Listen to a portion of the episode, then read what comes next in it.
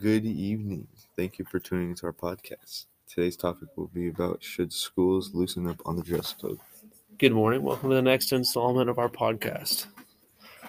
Um, I think personally that schools shouldn't be as strict with the dress code because they could be limiting the creativity the students have for what they are trying to wear. Like in the article, uh, should schools have dress code? Author Lee Rowland said. Uh, Rowland, on the other hand, opposes school dress codes because such policies undermine individuality and do not reflect the values essential for a healthy democracy. Uh, another thing is that some schools are way too focused on the whole dress code thing, but aren't caring about if you wear your mask to school.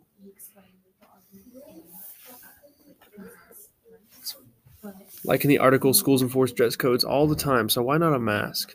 By Robin Vitch Fox. She goes on to say that schools are paying way too much attention about their dress code policy and not giving any too little attention to the global pandemic and that is going on in the country.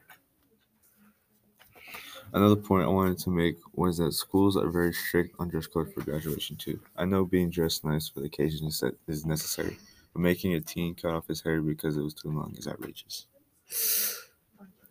In the article, if this Texas student doesn't cut his dreadlocks, he won't get to walk at graduation. It's another example of his hair discrimination, some say. By CNN, they say that the kid would pro- would not be able to graduate because of his hair.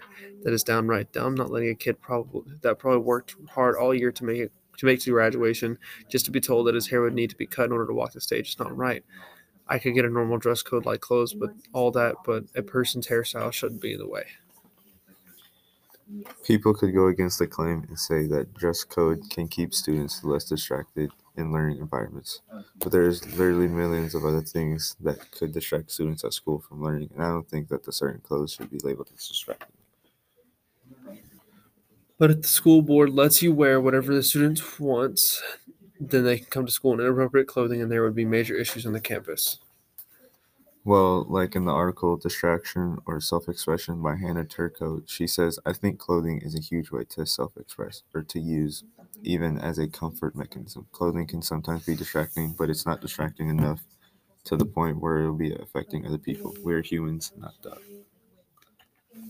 What I would like for future generations is for them to see that the school board is really getting out of hand with the whole new with the whole dress code, and for them to do something about it. Because the way it's looking right now, it's just getting worse and worse.